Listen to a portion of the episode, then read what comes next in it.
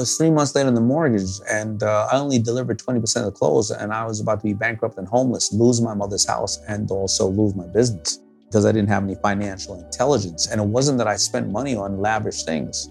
So, as much as mom helped me, and as great as she is, my lack of financial intelligence, I was about to lose everything that she ever worked for. Our school system is antiquated. It is teaching our children right now how to go to shop. It teaches us how to be good employees. If you don't teach them financial intelligence in any way and how money works, the colleges are lined up to give them and issue them six to seven hundred thousand dollars worth of student debt that they will not pay off until they're into their 50s. I'm gonna go and get this five hundred, six hundred thousand dollar education that I don't even know if I need.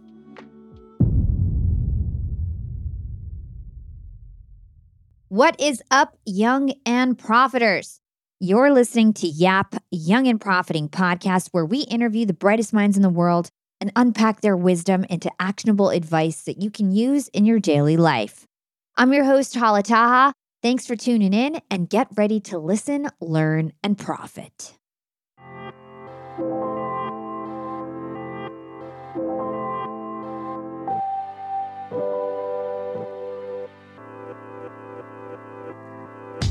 Daymond, welcome to Young and Profiting Podcast. Thank you. Thanks for having me. I'm very excited. Yeah, fam, it is a special day today on the podcast, and that's because today we have Daymond John on the show. He's one of the world's most respected entrepreneurs and somebody I have personally looked up to my entire adult life. Daymond John is an investor, he's an entrepreneur, and a philanthropist. He's the CEO and founder of FUBU, a multi billion dollar global lifestyle brand created to represent overlooked communities in addition, Daymond is one of the original sharks on ABC's four time Emmy Award winning TV show Shark Tank, which some of you may know is my all time favorite TV show. And in fact, Shark Tank was the only TV show I allowed myself to watch for three years when I was growing this podcast and my company, Yap Media, as a side hustle. Daymond is also a New York Times bestselling author, and he recently released his first book for children, Little Daymond Learns to Earn, earlier in March. In today's episode, Daymond and I will cover his rags to riches story, We'll gain insight as to why he created Fubu, and we'll hear his lessons learned as a seasoned investor on Shark Tank. We'll also break down how to instill financial and entrepreneurial literacy in our younger generations, and we'll hear how Daymond thinks we can instill hope in our youth. So, Daymond, I'd love to start off with your incredible come up story. You grew up in Hollis, Queens, in New York City. And around 10, 12 years old, your parents separated, and your mother ended up working multiple jobs to put food on the table. From my research, I found out that you had an early entrepreneurial itch, even as a kid and teen. You sold everything from pencil to reconditioned cars. So take us back to memory lane. What were you like as a younger kid, and what were your first experiences in entrepreneurship and business? Well, I think you covered it. You know, as a young kid, I was an only child. Um, my parents, when they were together, I mean, life happened. They got divorced. I would never see my father or hear from him again after 10 years old they were hardworking individuals. They worked day jobs, uh, and then they come home and they would work on trying to build little things around the house for the house itself to build it. They would, uh, my mother would, you know, flea markets on the weekends and various other things. So I'm very hardworking people, but as an only child, I wanted to, I wanted to create a community, a community of friends. I had no way to play with. I think that's what entrepreneurs do, right? I always wanted to find ways to solve other people's problems or bring them joy so I could play with them because everybody had brothers and sisters, right? So End of the day, I'm like, hey, you want to come over to my house to play? No, I'll go with my brother and sister. Well, I got Tonka trucks. I don't like Tonka trucks. I'll make you a grilled cheese sandwich. I don't like grilled cheese sandwich. I got a cat. You want to play with my cat? I think that's also what entrepreneurs do. They go, I got a product and I got something that I really love. I thought, I just think that I made just a little bit of tweaks to something that already exists and I want to make it better. I want to share it with the rest of the world. Do you want to share it with me? And that's what happened. But I also had to be creative about how was I going to um, help mom, help mom pay the bills because dad wasn't there. And my, I knew my mother worked really hard and I didn't have anybody else to. Uh, I didn't have other siblings. And I said, I got to be the man of the house. So I found ways to make money. I love that. I definitely want to get into all your different stories about how you used to sell as a child. We can talk about that later when we talk about a Little Daymond and your new book, uh, Little Daymond Learns to Earn. But let's talk about FUBU first. So you have this global lifestyle brand that you created in your younger years. It stands for For Us, By Us. How did you first get the idea to launch FUBU and what did it represent to you at the time? Well, how did I get the idea to launch it? I basically Bottom line is, Timberland had said, We don't make or sell our boots to drug dealers. And I was a hardworking young man at Red Lobster. And I said, I'm not a drug dealer. Why would they say that about me? But it wasn't the first time that I heard something like that. I, we had already been, as a community of hip hop, hip hop was very young at the time. Hip hop was brand new, but I loved it. I knew that it was something that was going to, I don't care if, it, I didn't know if it was going to dominate the world like it did today, but it was dominating my world. And you insulted me. I was going out of our way, my way to buy those type of companies. So I came up with a brand, Fubu, Forest Bias. Who's ever going to love and support and value? Now, people think that number one, that this was this visionary idea. No, I was downstairs in my basement with my buddy and drinking some 40 dogs. I was like, what are you going to name it? Man, we should name it Bufu. Well, buy us for us. All right. Um, and then we did name it Bufu at first. And then we went outside with a couple of Bufu shirts on and we found out at that time Bufu meant something totally different. So we go back and we changed it to Fubu Forest Bias. Now, a lot of people would think that we had made this off of Forest Bias. What was Forest Bias? It was black people and it was only for black people by black people, well, then I would be guilty of being a bigot, just like Timberland was in a sense if I did that. But you know, the story is that uh, when my father left when I was 10 years old, I was fortunate enough for my mother to find uh, date another man who I call my stepfather, who happens to be of the Jewish faith. He always told me, Daymond, never become the thing you're fighting against, and you better be pro-black, but never anti anything else. So it was always about a color because I was dressing MC Serch and the Beastie Boys just as fast as I was dressing um, LL Cool J and Run DMC, and I was w- was it generated off of an African American culture of young men between the ages of around 12 years old to 30 years old who came out of the Bronx who were talking about the trials and the tribulations of the streets. Yes, but it was a cultural thing to share with everybody. And when I did actually take out my first ad, my mail order ad, and Rap Pages, the first areas that bought the product were um, the kids in Japan who were wearing, not as blackface, they were tanning their skins and wearing New York Yankee hats and Knick jerseys and breakdancing because they were trying to emulate the African Americans on the streets of New York, or it was the skateboarding white kids in Seattle, Washington that were trying to rebel within the system, that were wearing Nirvana shirts and various other things that are saying, F you, we are down, who is rebellious no matter what color you are. So that's how I came up with Fubu. I love it. And every good business has a mission beyond just what they sell. And it sounds like your company represented much more than just the clothes, it represented an identity, which is really cool. So I learned that you actually did this as a side hustle. You worked full time at Red Lobster for three years while you were building Fubu as a side hustle. I also grew my company as a side hustle. I grew it to $5 million in our first year. And at first, it was just a side hustle, and I was working at Disney. So I agree with that type of approach when starting a business. And I'd love to understand from you why you decided to start your business as a side hustle. So I'm fortunate enough to live in Hollis, Queens, or come from Hollis, Queens. And I have no idea what's in the water from Hollis, of Hollis, Queens, but who came out of Hollis, Queens is what I'm not even going to talk about James Brown and everybody else who lived in Hollis, Queens. Run DMC, LL Cool J, some of the Fat Boys, Salt-N-Pepa, Tribe Called Quest, Onyx, uh, Lost Boys, uh, 50 Cents, Ja Rule, Intro, Aaron Hall from Guy, Young MC, you know, a lot of people, right, in this square five miles. I was fortunate enough to see them ride by and, and stuff like that and, and all these beautiful cars and, and things of that nature. So here's why I created Fubu because I couldn't rap, sing, or dance and I need to get my ass on a video set. And every time me and all the other kids get on the video set, everybody get kicked off of the video set. And I'll like this, hold on, I'm dressing the artist. Now, I wasn't dressing the artist. They're like, what are you doing? I'm dressing the artist. So I got to stay on the video set. Now I'm on the video set and I get to eat for free because of the craft services. I get to watch Run DMC and LL Cool J. I remember watching Biggie Smalls uh, on that video set because I grew up with two other, or three other kids. One was called named Irv Gotti, the other was named Hype Williams, and the other kid was a big drug dealer that Hype wrote the movie Belly about. Just came home after 30 years. But everybody get kicked off the video set, but I didn't because I got the shirt. And now I'm able to eat the craft services try to talk to all the video vixens who really would never talk to me, and then look at all these amazing artists creating these videos. So it wasn't a business. It was my ability, like anybody who was buying something or having something to belong to a community. And it was something that I would have paid to do. You think that when I was growing up, you know how much I would have paid to be on set to see LL Cool J do Hey Lover with Boyz II Men right there in the middle of the hood?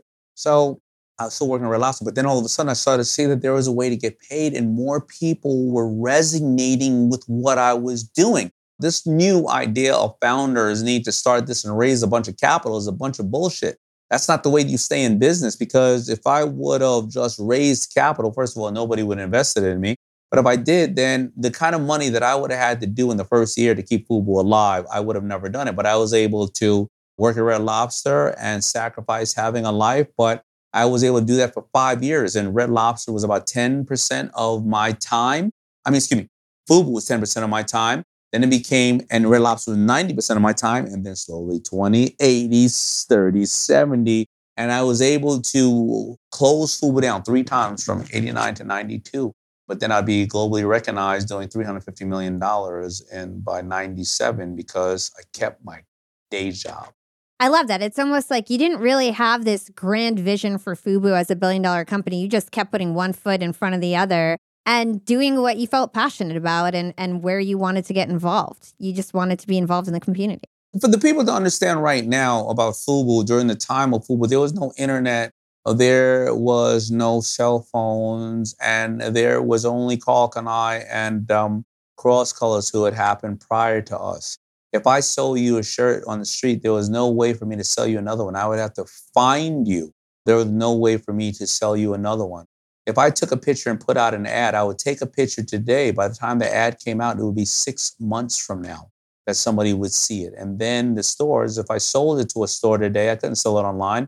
I would be selling something to a store that wouldn't make it to the store and for one year it was a very slow period of time in building this communication and things of that nature. It was a very hard time to do it, but I knew that I would wake up before everybody and go to sleep after everybody. There's four of us on the Fubu hang tag. When I first went to the department stores, they said, We can't have your clothes here or you got to take the hang tag off. I said, Why? He said, There's four African Americans on a hang tag. You look like a gang. We don't want people coming in here and having shootouts and shoplifting you have shootouts in your store or because you have a size 32 and I want to buy your the size 32 and I'm arguing with you, what kind of shit are we talking about? It? So it wasn't the way it is today. And I couldn't reach the customers directly because there was no internet. So this was a very challenging time in comparison today. And by the way, the hip hop community at that time was a very homophobic community. So when I was hanging out with the with the artists, a lot of times uh, and their crews, and you know, my boys were like, "Yeah, I'm gonna go back and sell drugs." I'm like, "I don't sell drugs, man. I can't do that." And I'm like, I mean, you got to see this uh, pattern of strawberries. Uh, I got a, I got a pattern of a, a strawberry shirt. I'm gonna go home and make strawberry shirts and strawberry looking hats is gonna match my sneakers. They were like, huh? it wasn't a very welcoming time. There were no uh, known male designers at the time, really, but but it was a great time. It was not easy, and thank God it wasn't. Yeah. And so I know that you had pretty limited resources and you were a really scrappy entrepreneur. You described yourself as scrappy in, in an interview that I read. So I'd love to understand what are some of the guerrilla marketing things that you did as a scrappy entrepreneur? You got to have common sense, and a lot of people try to overanalyze things, and everybody thinks, well, if analytics, uh, you know, you got to analyze things because analytics show everything. If you scrape the right data from analytics, it is. You know, you call up BlackBerry or Blockbuster and Kodak, see how that analytics is working for them. They're no longer around. Now, I was scrappy. So I had money for 50 shirts one time to buy. And now I have an idea here. I'm going to buy 50 shirts. Now, I want to give them away to a couple of music artists and their friends, but if I give them away to all the cool kids, they're going to wear it one time and get rid of it because they don't want to be seen twice in it. But wait a minute, all the guys that wear 4X and 5X and 6X, the big guys in the neighborhood, well, they have limited choices. They can either go to Rochester Big and Tall and get a big old white shirt, big old black shirt, or got to pay a, pay a lot of money to get something custom made. I'm going to make those FUBU shirts for them, and I'm going to name them FUBU, and I'm going to say on the back, official security of FUBU, right? FUBU Nation or something like that. I give out these shirts to 50 guys. Well, those 50 guys didn't wear it one time. This is the only stylish shirt they had. They wear they wore it 10 times a month. And by the way, you know where these guys were?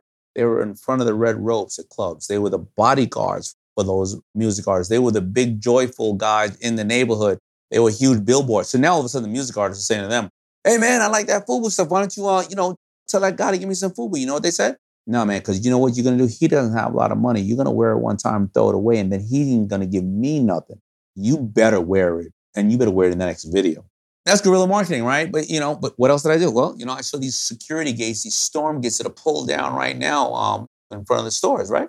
They graffiti on them. I look at them and I look at the bus stop. I go, wait a minute, how much people pay right there to put that uh whatever that poster in the bus stop? That's twice as big. I go to them, hey, can I clean up your gates? I'll take that profanity off. Can I put a local company on there, name, uh, uh, us kids, and people are going to know that, that you support a local company? We're going to come support you.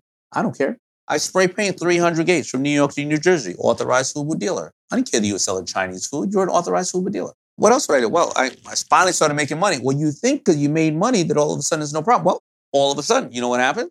MTV is 30 seconds. For 30 seconds, it's like, I don't know, $10,000 for 30 seconds because to run a commercial.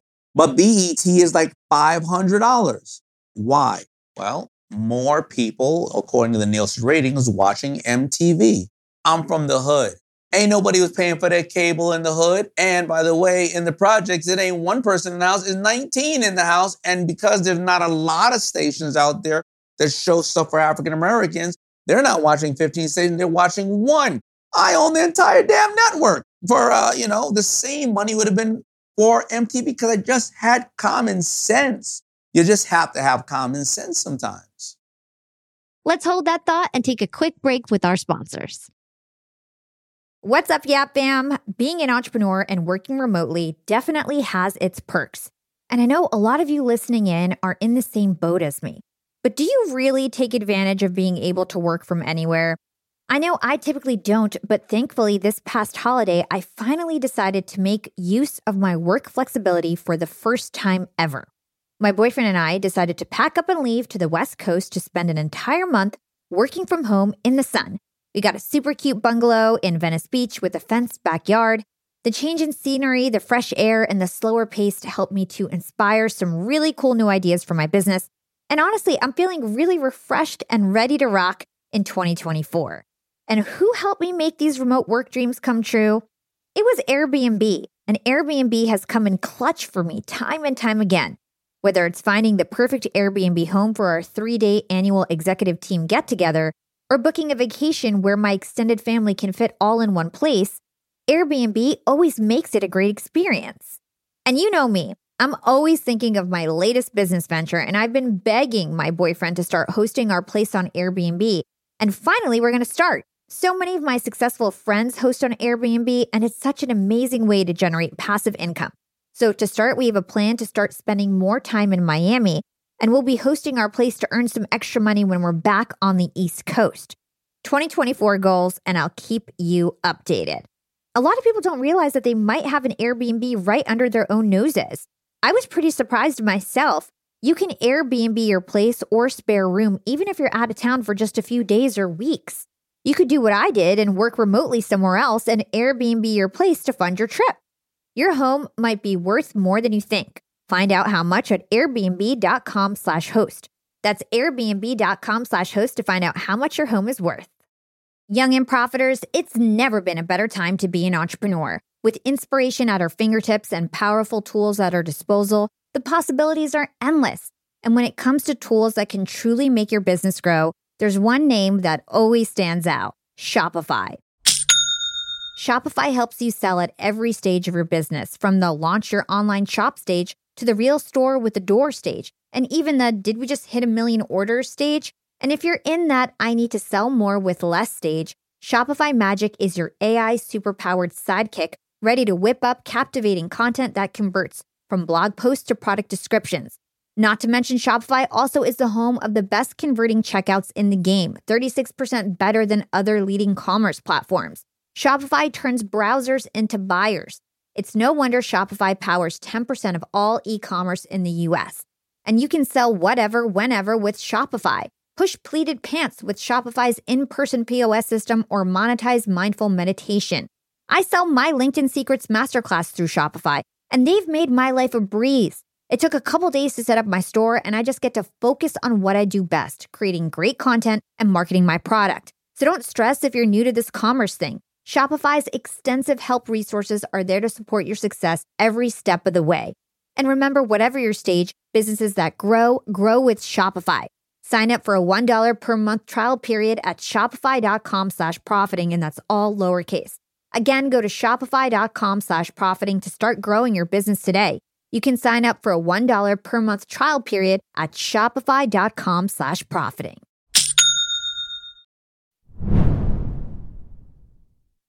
Yeah, I love that. That reminds me of a quote that one of your early mentors told you, uh, Jay Abraham, who also came on the show in the past. And he told you everything in the world is a source of something that you can find and make work for you. I love this quote, and I'd love to understand how you use that advice in your early career. Oh, 100%. I mean, you know, every, so every transaction ever in the world, somebody makes a profit, even when somebody's losing bank, going bankrupt, or when somebody's throwing out garbage there is always something that there is another person that have a need. And we all know the red paperclip story. It is just how do you target it and package it to those that need the need or have the need for it. I've made it work in multiple type of ways.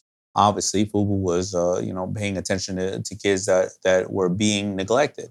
I'll give you an example. The first time I got $50,000 in orders, well, you know, they didn't want to give me $50,000 because they knew that if I, they gave me a young starving kid, um, they gave me $50,000, I was going to buy a brand new Hyundai with rims and I was going to keep them clean.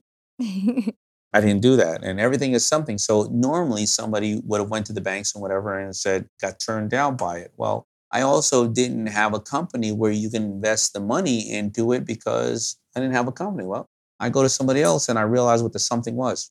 A man, a, guy who was screen printing shirts for me was screen print shirts for let's say six dollars and twenty five cents. So I'm thinking, what does this guy need?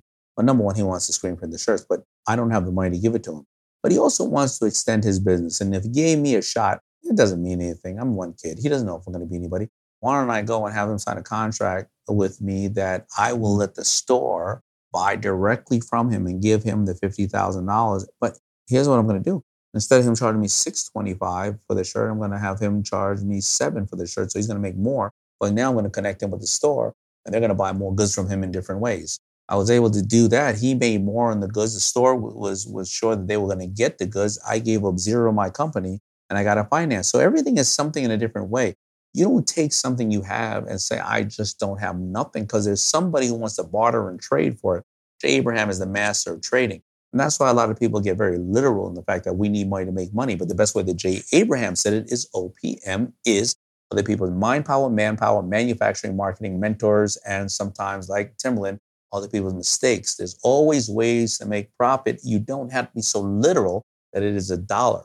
That is such good advice. I want to talk about your mom, and then we're going to move on to financial literacy and, and talk about Shark Tank. So, your mom was a huge help to you, especially when you were first starting out with FUBU. I learned that at one point you had $300,000 in orders, you needed a bank loan, you were rejected by 27 banks. And then your mom ended up taking a $100,000 loan out on the house to support you, which you, of course, obviously probably paid her back a million times over for. Let's talk about your mom. What was her influence on uh, like you growing up? And do you feel like you would have had such a successful business without the support of your mother? I wouldn't have had a successful business oh, without the support of my mother because, first of all, if she wasn't around, I wouldn't be alive. So she gave me birth. But to talk about the business, no because first of all, way before the business, and we will get into little Daymond, um, learn to earn. My mother gave me the mentality to understand how to hustle and to to always be working, creating ways to think about the value for the customer, and always having common sense. So she was a great, great entrepreneur, and is still a great entrepreneurial thinking person. And most, you know, when people talk about being an entrepreneur, I always say the number one entrepreneur is in every day is a mother. Nothing against dads, but when a woman risks her life to bring a life into this world, there's nobody's no book is going to show her step by step on what to do with this life. She's going to have to figure it out, pivot, bob, weave. And so that my mother was very creative. And so, yes, she was huge in regards to um, me and my business. And then getting to the part of funding my business. So, I mean, there's a story of mom uh, took out a $100,000 loan on my house. First of all, she wouldn't have taken it out just to take it out. This was after six or seven years of her seeing me do food. I had $300,000 in orders. And she goes, All right, I see you working on this. You have $300,000 in orders. I'm to take this loan out for a hundred. You know, she took out all she could in the house. Now, I have no idea how. She got $100,000 because the house was worth 75. Till today, I haven't asked her what she did for the rest of the money, but she got $100,000. She goes, This is all I have. But Daymond, you can't go. Uh, I don't want you to think that somebody else is going to be able to manufacture this for you. This 100. Remember, Alibaba's not out. The internet doesn't exist. I don't know who to check out. She said, You can't give our money to people that you don't know and just trust them. You're going to have to learn to sew this stuff yourself and create. And she, so I created a factory in the middle of my house. But the real story is at the end of the day that right before I got that deal, I was three months late on the mortgage, and uh, I didn't deliver. I didn't. I only delivered twenty percent of the clothes, and I was about to be bankrupt and homeless, lose my mother's house, and also lose my business because I didn't have any financial intelligence. And it wasn't that I spent money on lavish things, but as any operator would know today, that I was paying for raw goods ninety days ahead of time to get the goods in. I'm paying for machines. I'm paying for a staff. I'm paying to ship. Again, the internet doesn't exist. I don't know about factoring. You didn't get uh, what do you call it? Uh, um, pre-orders. There was none of that crap out there. There was the store would give you the money in 30 and 60, 90 days. I was flush out of the cash because I just it wasn't where we are today. So as much as, as mom helped me, and as great as she is, my lack of financial intelligence, I was about to lose everything that she ever worked for. But then you ended up becoming an international global brand and, and doing really well. Only, by the way, because of mom. Because you know what she did? She came home. She says, You ran out of all the money. I have one last idea. She's, I says, What? She says, I need $2,000. I go back to Red Lobster and I sling as many biscuits as I can and after one month, I come home and give her two thousand dollars. I says, "What is this bright idea you have, Ma?" She took the money and put it in her pocketbook and said, "I'm gonna take an ad in the newspaper." Said, "The newspaper?" I said, "That's got to be the stupidest thing I've ever heard in my life." And you know what happened? She took an ad in the newspaper. I said, "Ma, I forbid you to do it." So de- she definitely did it. And the ads read one million dollars in orders need financing. Thirty-three people call that ad. Thirty of them were loan sharks, but three of three of them were real. Because if you look on Shark Tank, what did she basically do? She put out into the world, we have proof of concept. We just need funding. And that's what happened. I love that. Okay, this is a perfect timing to get into your Shark Tank journey and understand how you ended up getting on Shark Tank because I learned that you actually initially rejected the offer twice. So tell us that story. How did you end up on Shark Tank? I go back to my desk at the time. You know how that was back then. Well, I don't know uh, how many people know, but we, you know, we had hard lines. We still had we had phones at the time, cell phones at the time. But my, my normal, you know, recording had 50 people on there. You know, I checked all the recordings. 48 of them were, I want to borrow this, or I want to sell you some whatever stocks or bonds, or I want to open a new store.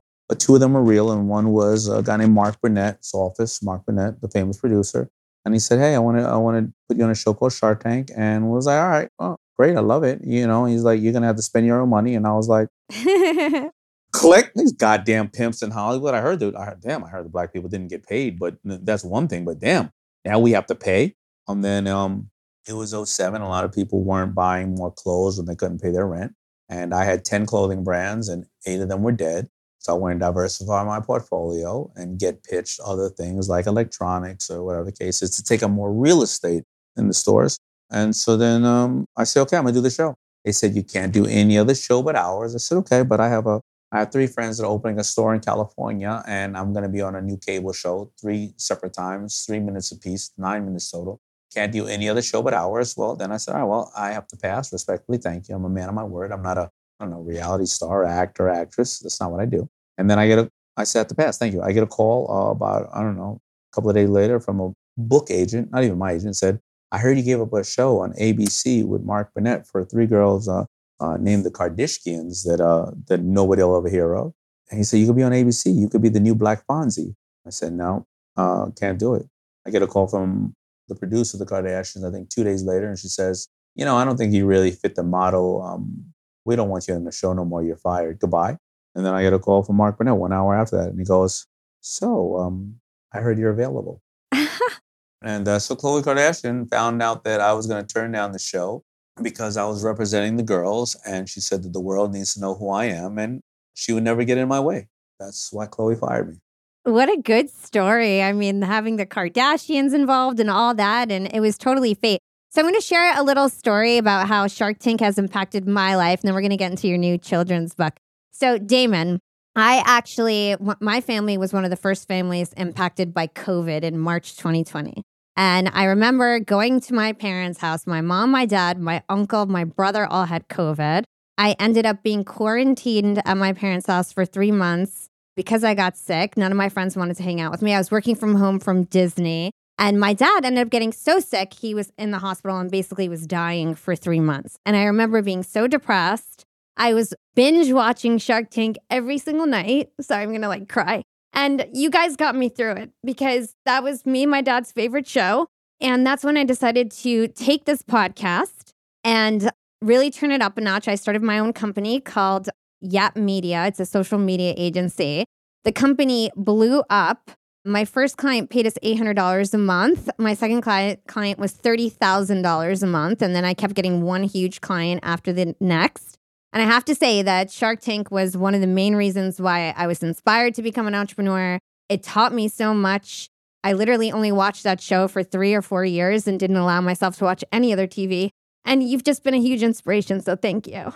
Wow, I can I can hear how passionate you are about it. You know, we went on the show initially thinking it was going to be great opportunities to get great deals, and the show became something bigger and better. Mark Cuban, then being the tech guy is, when everybody else, the show was going to be canceled the first three years. It wasn't doing well like it hasn't done in many markets, but the data showed that it would it would jump in three four years because it's very hard to explain that show. Who wins? Are they in? Is it on Discovery Channel during Shark Week? Are they? Do they get dumped into some shark? You know, sharks? Or uh, when did they get the money? And Mark Cuban found out that it was one of the top shows watched kids and parents together, and uh, kids uh, five to fifteen, and the ones taught in school. And all these so-called famous uh, celebrity entrepreneurs at the time, many of them have been on our show after that.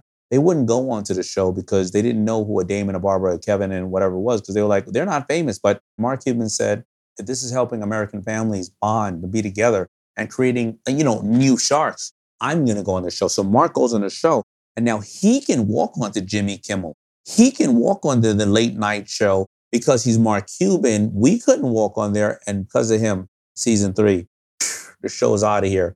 And what it is, it is an institution. It is a it is one of the only shows on TV that families like a daughter and a father could watch. It's the only show on TV where you cannot know what it is to be an entrepreneur but then, you know, what, watch it for two years straight and walk into the room and know the questions that a millionaire and billionaire are going to ask you. And that's why it's, it's a huge honor to be on the show and to have that, that experience that you have shared with me. Yeah, I really thank you for all your work on that show. So let's talk about financial literacy. What did being on Shark Tank teach you about financial literacy in America or the lack of it? It taught me that we are not taught financial literacy in America. It taught me that most of the people that come on the show, well, not most, but a lot in the earlier days, they were only in those situations because they did not have financial literacy or financial intelligence. And there was nothing wrong with them and nothing wrong with that because we weren't taught it. As I go through the data of, of 65%, a lot of winners and athletes are bankrupt three years after leaving the league or winning the lotto because they weren't taught that. It's not that, you know, everybody wants to call, that's why people call athletes big, dumb athletes. No, they're not. They are the most prime beings in understanding of running plays and, and understanding how to be the ultimate person. That Remember, there's only 3,000 professional athletes all combined in the United States. You know how rare that is? But it doesn't mean that they understand finance. I know, you know who does not understand often finance? Uh, doctors. They don't. They know how to cut you open and save your life, and that's way more important. But we're not taught that, and that's why that's why we are in the jam we're in. We are a country of renters now because the American dream is moving away from us. The American dream of buying a house at a certain you know a certain price and it growing in equity, and then you raising your family, and then uh, the house is worth a lot of money. You take that equity out of it. Uh, you then go and move to a very small place and reduce your imprint, and you live off of that for the rest of your life. That American dream is gone and it's going away because we don't have financial intelligence and that's the point and that's the problem. So i know Daymond that you've written multiple best-selling books and you basically have made it your life's work to pass on your hard-earned business acumen. How come you're focusing on children now? How come i'm focusing on children now? Why how do you have any children yet? Not yet no. You have uh nieces and nephews? Yes. How old are they? They are six and eight Six and eight. My perfect. Mm-hmm. That's my target market. And the best thing, guess what about those six and eight year olds? They don't have credit cards. But those six and those eight year olds, oh, by the way, I got to put this on. Sorry, excuse me. what does that represent? what does this represent? Yes. When I'm talking to a six and eight year old, do you think they give a shit about my $10,000 Tom Ford suit when I'm sitting on TV? no. You got to meet your customer where they're at. And when I put this on, guess what? You gonna do magic? Oh, I'm gonna do some magic. Yeah. I'm gonna teach you how to make one dollar into two. I'm gonna teach you how to be successful.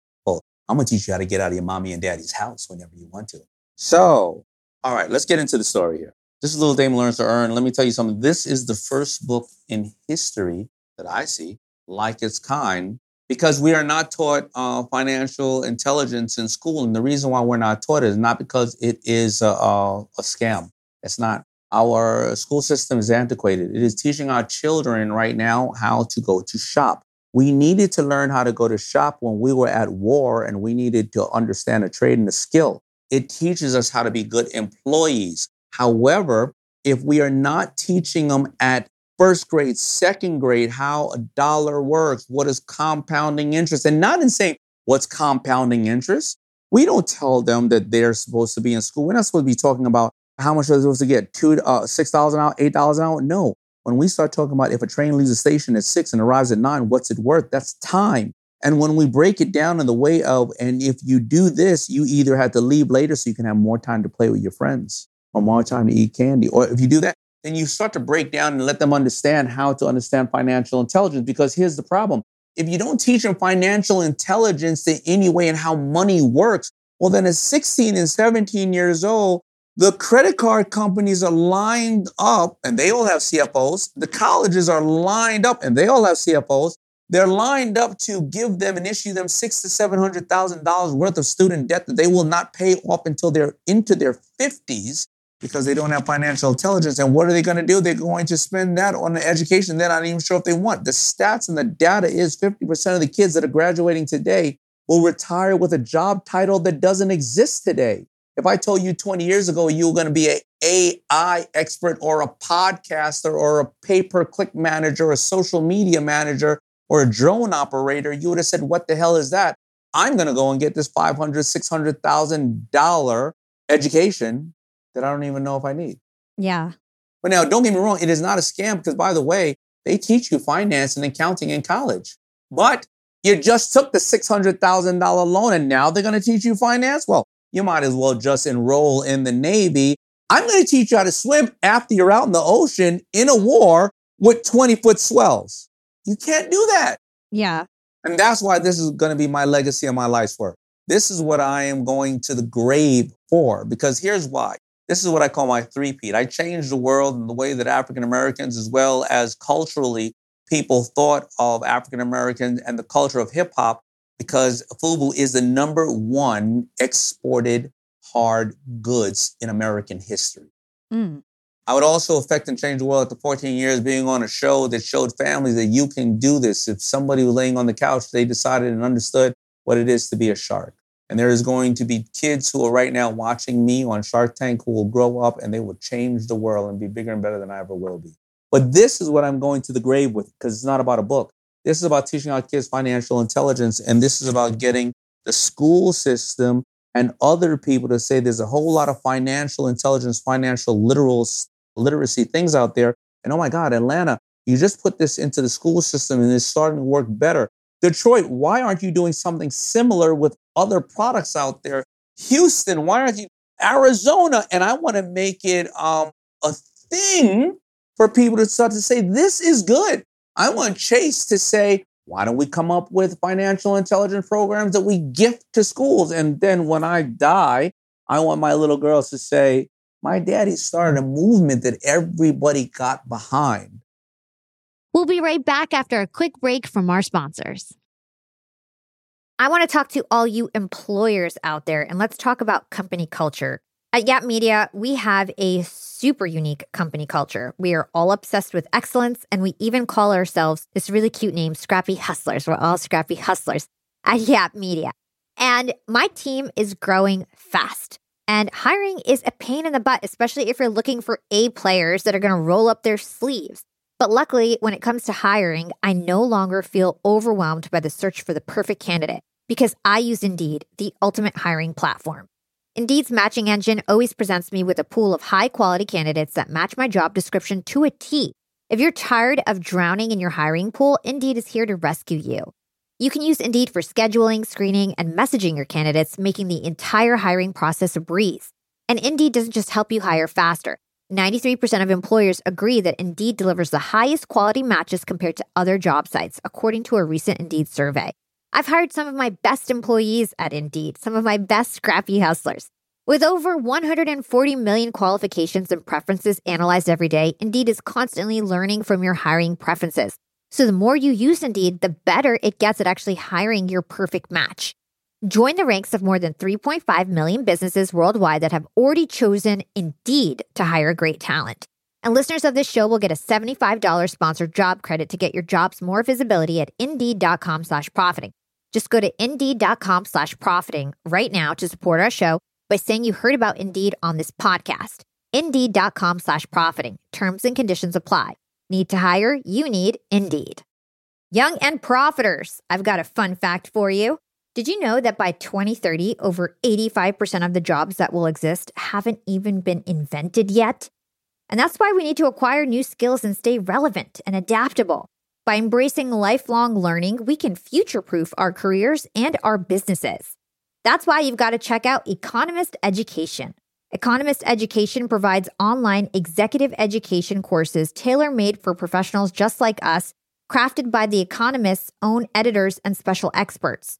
Economist education courses are designed to sharpen your professional skills in key areas like data storytelling, critical thinking, sustainability, and so much more. I highly recommend checking out the Economist Education course, Business Writing and Storytelling. It's packed with valuable practical advice on how to inform and persuade through writing reports, social media, presentations, and beyond. The best part these courses are online, flexible, and self paced, lasting anywhere from two to six weeks. You're guided by expert tutors. You'll dive into a mix of videos, podcasts, text quizzes, and weekly assignments. Plus, you'll get a three month digital subscription to The Economist to support your learning journey. Economist Education provides access to online forums where you can network with peers around the globe. In a world where knowledge is power, Economist Education empowers you to lead the way. Economist Education is an incredible way to stay ahead in business. And I've got a special offer to get you started. Get 15% off any course only available by going to my special URL, education.economist.com slash profiting, and then enter the promo code profiting at registration. This offer ends on March 31st, so don't wait. For 15% off, go now to education.economist.com slash profiting and use code profiting. Again, this ends on March 31st. If you want 15% off, you've got to go to education.economist.com slash profiting and use promo code profiting at registration. I love that. I hear the passion in your voice on this and it's it's really really moving. So, do you feel like kids right now don't have the right role models? Do you feel like kids today are actually worse off than they were 10, 20 years ago in terms of this? You know, kids today have the right role models. I'm not going to be the old fogey. why y'all listen to music? Kids have wrong role models that are showing them that all of a sudden they are just, you know, it's easy to be rich kids have other role models that unfortunately have come from really bad areas and all they're doing is talking about what they know because that's all they have because they have been uh, marginalized and come from a lot of systemic issues. But kids have other other role models who have overthrown governments by not picking up a gun, by picking up something called Twitter. Kids have other role models who are their age, who are like the generation before us have destroyed this planet. I'm going to take all the plastics out of this out of this ocean. I looked at my little girl one day and I said, What do you want to be when you grow up? She's about four years old. She said, What do you want? I said, What do you want to do? She said, I want to pick up trash. I said, What? I'm paying $60,000 for you to pick up trash? This has nothing to do with the great men and the great women in our cities who bust their ass to pick up trash to make sure that we don't have diseases and rats and roaches. But then I said, Why do you want to pick up trash? You know, my little girl said to me with her big, beautiful eyes. What's that? Because I want to clean up the world, Daddy. Mm. Now, picking up trash to her may be reducing the carbon imprint on this planet. It may be making taking plastics out of our waterways that then go into our bloodstream. So there are a lot of role models for kids out there, but the problem is today's generation of children, your nieces and nephews, they don't have any national role models. Why? Because after five or six years old, they tap out of Peppa Pig, Daniel Tiger, Thomas the Train. When I grew up, I had a national role model. I had Mr. Rogers, Steve Roth, whatever the case is, even what Mr. Cosby was putting out. Um, I had uh, the Muppets. We all went around that. Even my older kids had Steve from Blue's Clues, Dora the Explorer. Now, who do the kids have? They pick up an iPad and there's a thousand splintered families showing how to play with toys, and they're more excited about unboxing than creating what's in the box. But guess what? I'm the only, and this is sad, I'm the only African American man on a national television show for 14 years that does not come from music, sports, or politics. And I've been in these kids' room for 14 years. I don't have a superpower. You don't need to know, think that I was the only one who could dunk a ball, I can sing. If my dumb ass can do it, you can do it. I love that. So let's talk about uh, what's inside this book, Daymond. So I, I believe that you're teaching kids about entrepreneurship, financial literacy, and basically, in your book, Little Daymond, he uh, wants to buy a music poster. He doesn't have enough money to buy it. And then his mom points out that, hey, you've got talents that you could use to solve problems. And little Daymond becomes an entrepreneur.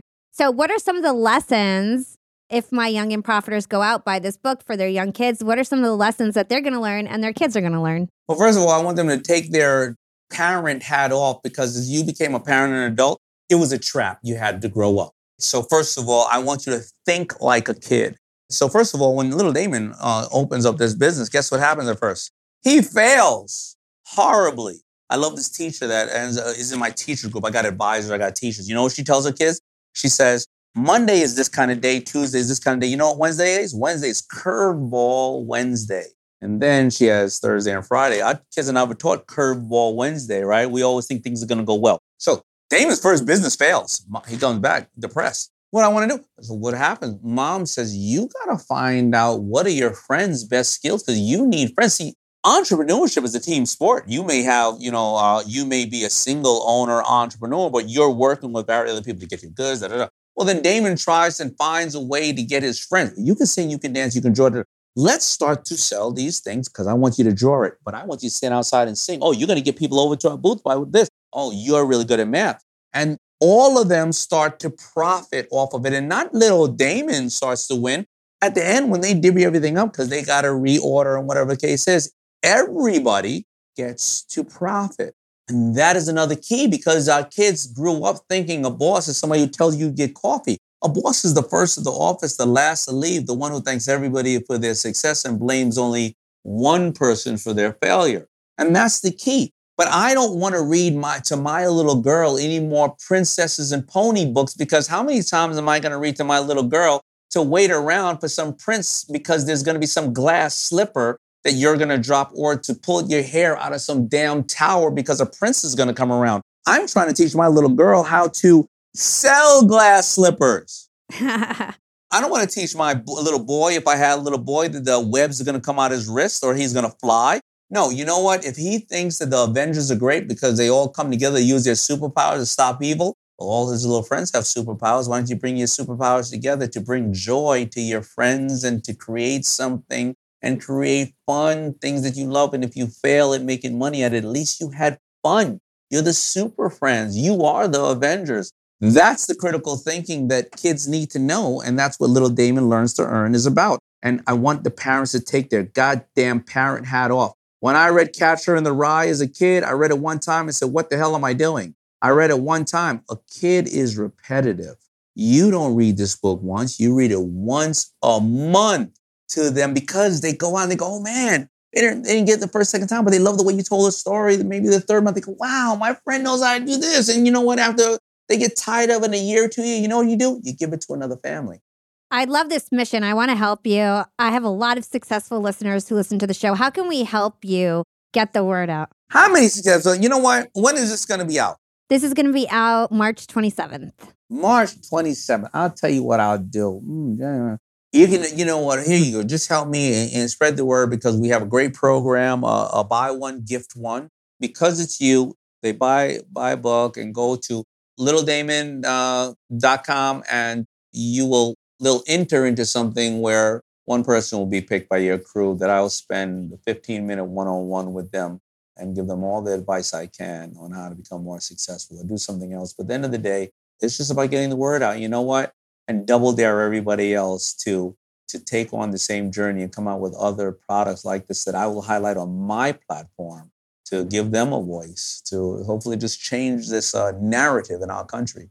And do you see Little Daymond moving on to have some sort of a T? I could totally see a TV show or something like that. yeah, you know, little Daymond will will will move on to having more things in more ways, but because but we're coming up with a system so the children understand what to do with three dollars, three hundred dollars, three thousand, three million. People don't understand America how it's supposed to work. The first dollar goes to what you have to pay for. The second goes for an investment, and the third goes for what you would like to have but don't have to have. But what do we do as Americans? Well, we put number three as number one. We never get to number two. And number one, we'll get to at the end or we get kicked out. So start to learn that. We have systems that we will be bringing out, but what do you want to do with your kids today? Show them the $3. You know what else to do? You know your nieces and nephews? You know what to do with them? Every year, get them, you want to get them a toy, right? Of course, right? Because they're kids, right? Mm-hmm. Well, when you get them something, buy a, your boy, the boy, he likes trucks, buy him one share in Caterpillar. But buy him a little Caterpillar truck because it's shared. He sees a Caterpillar. He's going, what the hell is that? Buy him a Caterpillar truck and take a picture of you with him in the truck at that time, right? And that's for Christmas and for birthday. Well, then I don't know what he likes, but maybe like, I don't know, whatever the toy it is, uh, buy a share in Mattel. I don't know if it's a public company. Before you know it, uh, you know, and every parent can do this.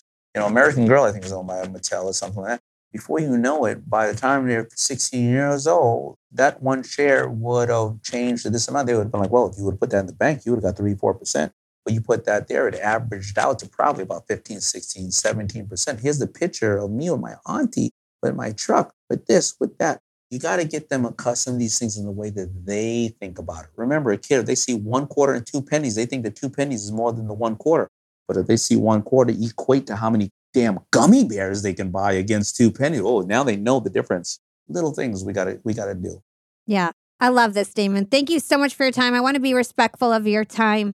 I'm going to end the show with two last questions. The first one is What is one actionable thing our young and profiters can do today to become more profitable tomorrow?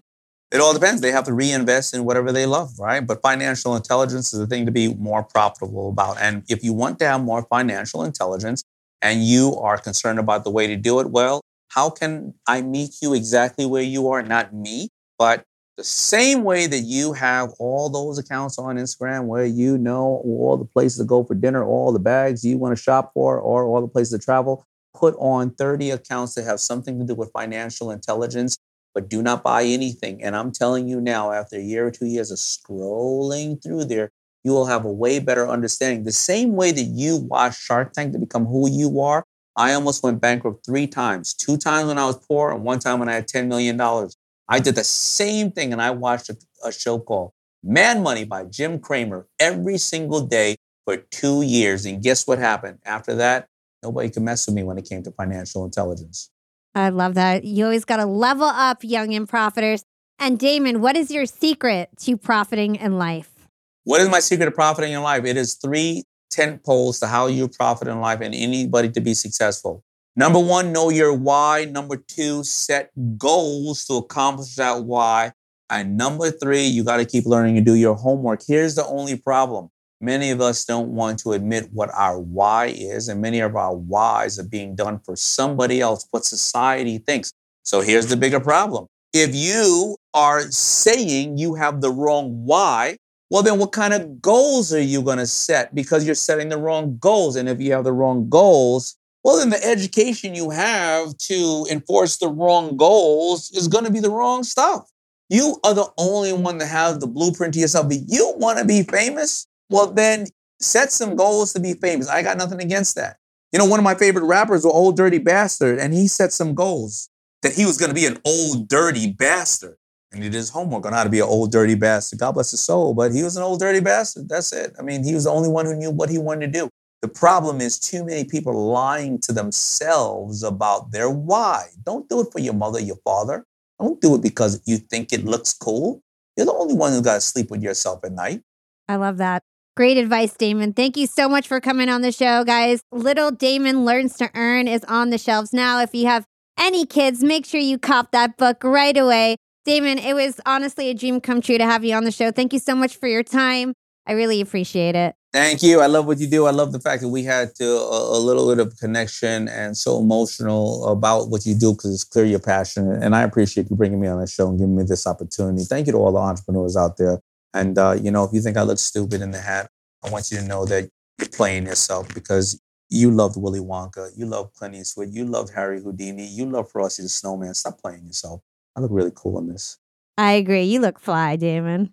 And your kids think I look cool. So I'm going to be attractive to your kids because it's hat and teach them financial intelligence. I look anyway. Call me stupid. This is for our kids. I love it. Thanks so much, Daymond. You got it. Thank you.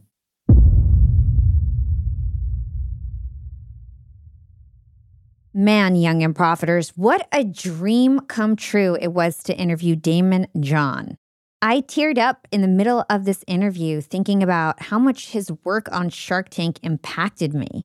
Shark Tank was actually the only show that I allowed myself to watch for four entire years. When I was building Yap as a podcast, I had a full time job and I wanted it to be a huge show. And that means I needed to invest a lot of time in it. I had to remove all my unproductive time, which included things like reality TV, mindlessly scrolling on social media, and lots of things that I didn't really need to do that was sucking up my time. And my only bit of edutainment was Shark Tank, thanks to Daymond John. And I love what Daymond is focused on. He's teaching financial literacy to today's youth, and that is such an important job. And who better than Daymond John? He's one of the most respected entrepreneurs in the world. He's somebody that kids recognize from TV. And I'm so proud of everything Daymond accomplished in his life. From working at Red Lobster to selling hats in Queens to taking Fubu to a $6 billion company to rocking primetime national TV, Daymond is truly the epitome of the American dream. And you know, it's kind of scary to meet your idols in real life. It's funny to think that for so many years, I would watch Daymond on TV with my dad in the living room. And then fast forward to 2023, he's sitting directly across from me on the screen, chatting directly to me. He knows my name, he knows my podcast. And it's just crazy. Like, what a surreal moment. And luckily for me, Daymond was an absolute sweetheart. Sometimes these huge celebrities come on the show and they're kind of standoffish and they're just not in a good mood and they have no idea who I am and they could be a little rude. But Daymond was nothing like that. He was a sweetheart and he even got a little silly towards the end after he warmed up a bit. And it goes without saying that our world and our youth is a little better with Daymond John in it. And if you have kids, make sure you go get Daymond's new children's book. If you want to enter a chance to win 15 minutes of Daymond John's time, Go to littledaymond.com, purchase your bundle, and then enter code YAP at checkout. Again, go to littledaymond.com, purchase your bundle, and enter code YAP at checkout to enter the contest. Thanks for listening to Young and Profiting Podcast.